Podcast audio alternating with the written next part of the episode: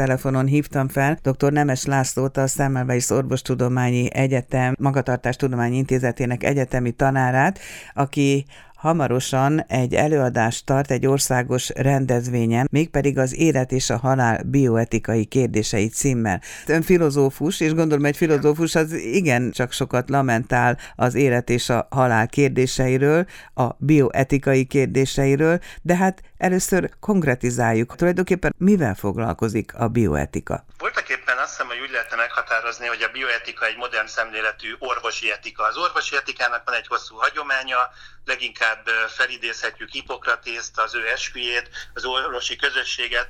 A hipokratészi hagyomány, az orvosi etika, innen a neve is, elsősorban orvosoknak szólt valamiféle szabályozást, valamiféle eligazítást nyújtott abban, hogy hogyan gyógyítsanak, hogyan éljék az orvosi életüket. Ehhez képest a bioetika egy más szemléletet hoz be a 60-as, 70-es évektől, kibontakozó új szemléletmódot, amely már nem feltétlenül orvosi hatáskörbe sorolja ezeket a kérdéseket, hanem arról van szó, hogy a biotechnológiának, az orvosi ismereteknek az új irányai hogyan befolyásolják majd az életünket. Tehát inkább a társadalomnak kellene döntéseket hoznia hosszabb távú kihatásokról is, főleg biotechnológiai és orvosi átalakulásokról vagy fejleményekről. Tehát ez egy másfajta eh, megközelítése, van egy folytonosság is, de van egy másik fajta eh, szemléletmód. Elsősorban talán abban mutatkozik ez, hogy nem úgymond orvosi belügy és nem orvosi kompetencia, tehát nem a gyakorló orvos eh, fog talán döntéseket hozni abban, hogy mondjuk a, a genetika területén való átalakulások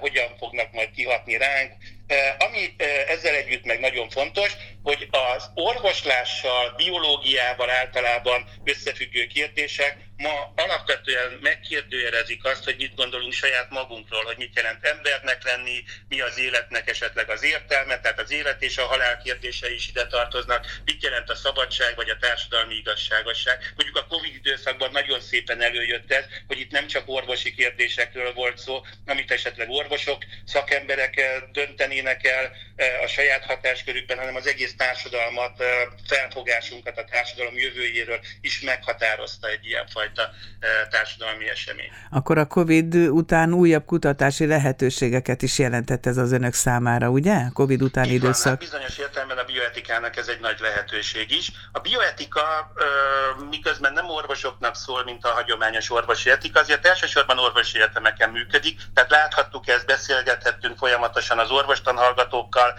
is arról, hogy milyen tapasztalataik vannak, hogyan élik meg ezt, folyamatosan követtük a fejleményeket, és hát szerintem ez egy érdekes érdekes felvetés volt, amellett, hogy természetesen nem kívántuk, és nem kívánjuk a jövőben sem, hogy ilyenfajta járványok üssék fel a fejüket. Akkor, amikor az élet és halál bioetikai kérdéseiről beszélünk, akkor elsősorban mire kell gondolnunk?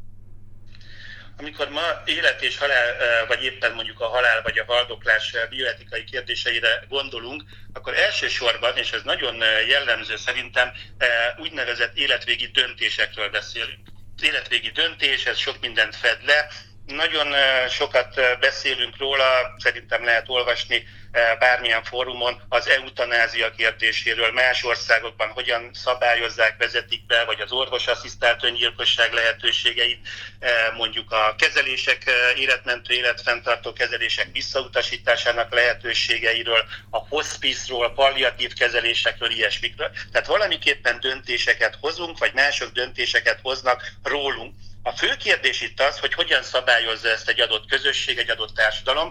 Vezessünk ebbe például ilyesmiket, halljuk, hogy máshogy működik ez Hollandiában, Belgiumban, Svájcban, most már Ausztriában, Németországban, Portugáliában, Spanyolországban, Magyarországon is van ezzel kapcsolatban egy társadalmi vita illetve hogy az orvosi közösségen belül is. Tehát szerintem elsősorban erre fókuszálunk, hogy milyen lehetőségeink, milyen jogaink vannak, hogyan tudunk döntéseket hozni. Ennél persze sokkal összetettebb és sokkal komplexebb a kép, amivel az életünk végével összefüggésben találkozunk. Igen, hát most a téma az különösen napirendre kerülhet, az Alain Delorról többször lehet olvasni, hogy a fiát kérte meg arra, hogy járja ki az utat az eutanáziához, ugye? Ez, hogy jobban oda ragasztja az ember figyelmét, hogy így mondjam.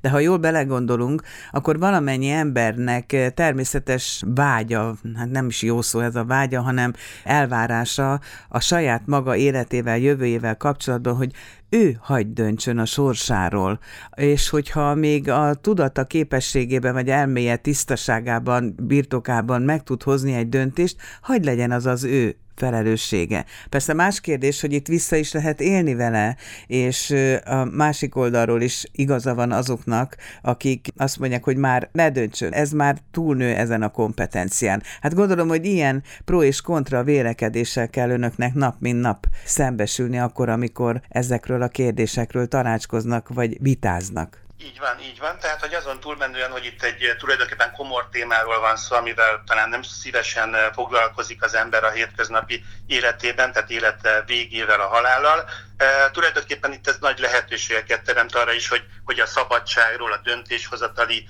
lehetőségeinkről, a jogainkról, egyebekről beszéljünk, illetve a társadalmi igazságosság más szempontjairól. Ez egy nagyon komplex döntés, ami az Alain Delon példával kapcsolatban talán figyelemre méltó, az, hogy ez megint csak nem orvosi kérdés kizárólag, hanem mindenkit érdeklő dolog, tehát ilyenekről olvashatunk a napi sajtóban, az interneten találunk folyamatosan témákat, és szerintem nagyon jó, hogy az emberek gondolkodnak ezen. Szerintem a bioetikának, vagy a bioetikusoknak az egyik funkciója éppen ez, hogy egy ilyenfajta társadalmi figyelmet gerjesszen, egy, egy diskurzust, egy beszélgetést facilitáljon, vezessen, segítsen különböző fogalmi tisztázásokkal, egyebekkel. Ami a fontosabb, és rátérnék arra, amit említett, hogy az nagyon nagy előrelépés, hogyha megkapjuk ezeket a lehetőségeket. Nyilván nagyon sok mindenre érdemes odafigyelni, hogy, hogy hogyan lehet visszaélni, vagy milyen igazságtalanságokat hozhat ez elő a társadalomban, és más ilyen kérdéseket persze fontos figyelembe venni, meg az orvosi aspektusait is ennek. Ugyanakkor viszont véleményem szerint önmagában az, hogy megkapjuk a lehetőséget a döntésre, még nem elegendő etikailag. Sokszor azt gondoljuk, hogy ha megkapjuk ezt a lehetőséget jogok formájában, akkor el van döntve tulajdonképpen ez a kérdés. Sarkosan fogalmazva, talán kicsit csúnyán is azt mondjuk, hogy mindenki csináljon, amit akar, amíg mondjuk másoknak ezzel nem árt. Ugye ez egy hagyományos 19. századból származó etikai alapelv. Jó, de a másik dolog az, hogy ez feltételezi azt, hogy én tudom, hogy mit akarok.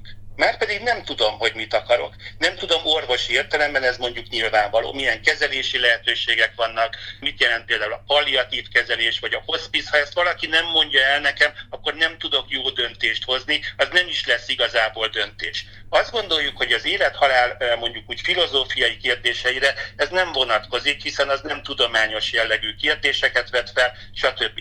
Mégis azt gondolom, hogy ha csak azt mondjuk, hogy hozzam meg azt a döntést, amit akarok, ami egy felszabadító hatású lehet, mint ahogy említette is, még önmagában nem elegendő, tehát át kell gondolnom azt, hogy egy adott szituációban mit gondolok, mit gondolok az életről, a halálról, az emberi élet értékéről, milyen fajta döntést hozok, ezt valamiképpen tudatosítani kell, és nagyon gyakran én azt érzem, hogy mintha ezt ráhagynánk az emberekre. Egyfajta ilyen pszichológiai megközelítést mondanánk, hogy azt mondjuk, hogy úgy is tudja mindenki, hogy mit akar. Persze, hogy milyen fájdalmai vannak, mennyire elkeseredett, mennyire érzi magát kiszolgáltatottnak, stb. De talán hívják fel a figyelmet sokan, korábbi korszakokban eh, az ember több táppontot támpontot kapott azzal kapcsolatban, hogy végig gondolja az élet és a halál nagy, mondjuk úgy filozófiai kérdéseit. Ma nem nagyon tudunk erre e, példát találni. Pszichológusok vannak, akik ugye kérdőíveket és egyebeket használnak az emberek döntéseinek a feltérképezésére, de az, hogy lennének mondjuk előíró normatív jellegű elképzeléseink arra, hogy hogyan halljunk meg, ez, ez talán kevésbé van jelen, mint ahogy mondjuk egy vallási közösségben, egy vallási eh, korszakban, akár Európában, akár Európán kívül, inkább volt iránymutatás arra, hogy hogyan halljunk meg, vagy hogyan fogjuk fel az életünket és a halálunkat. Hát igen, ez egy nagyon-nagyon hosszú folyamat, hát hiszen a meghalás, a halál is tabu téma volt még nagyon sokáig, hát csak az utóbbi években kezdünk el beszélni róla, mint ahogy például a palliatív ellátásról, a kezelésről is. Pár éve még nem is hallottunk róla. Így van, ezek kezelések és lehetőségek és különböző gyógymódok előtérbe kerülnek, ez is egy fontos előrelépés, hogy az orvoslásnak egy szerves része ma már nem csak az, hogy mindenképpen próbáljuk meggyógyítani a, a végstádiumú beteget, vagy valahogy még újabb és újabb kísérleteket tegyünk erre, hanem hogy elfogadjuk azt, hogy esetleg nem meggyógyítható, ez az életminőségének a javítása is egy fontos szempont lesz az orvosláson belül. Ez is alakult a történelem során, hogy az orvosok hogyan viszonyultak a haldoklóhoz, inkább még ezt feladatnak tartották az életminőség javítását, hogy a kezelésekre korlátozták a saját hatáskörüket, stb. Mégis azt mondom ezzel együtt, hogy bár minthogyha ma kevésbé lenne tabu, vagy erről beszélünk legalábbis szívesen, hogy mégis nagyon kevés olyan lehetőség van, ahol meg tudnánk beszélni, tudatosítani tudnánk, gondolkodni tudnánk. Ezek nem csak érzések, hogy mit akarok az életünkben, hogy bármilyen szituációban, hogy valójában mit akarok, az nem csak egy érzés, nem csak egy zsigeri reakció, hogy úgy mondjam, hanem gondolatok is kötődnek hozzá, értékek, mondjuk úgy filozófiai jellegű reflexiók, hogy ezeknek a tudatosítására nem sok igazi lehetőség van szerintem. Lehetne beszélgetni erről, tulajdonképpen egy ilyen, ilyen, ilyen tanácsadás vagy konzultáció formájában, vagy a társadalom egészen kialakíthatna egy olyan kultúráját a halálnak, ahol inkább szembesülnénk ezzel, fiatalkortól kezdve. A média itt van, az önök rendelkezésére áll, tehát itt széles körben lehet tájékoztatni, mint ahogy tettük ezt mi is most itt az elmúlt percekben, ugye? Így van. Én ezt a két témát így szeretném leginkább akkor összekapcsolni,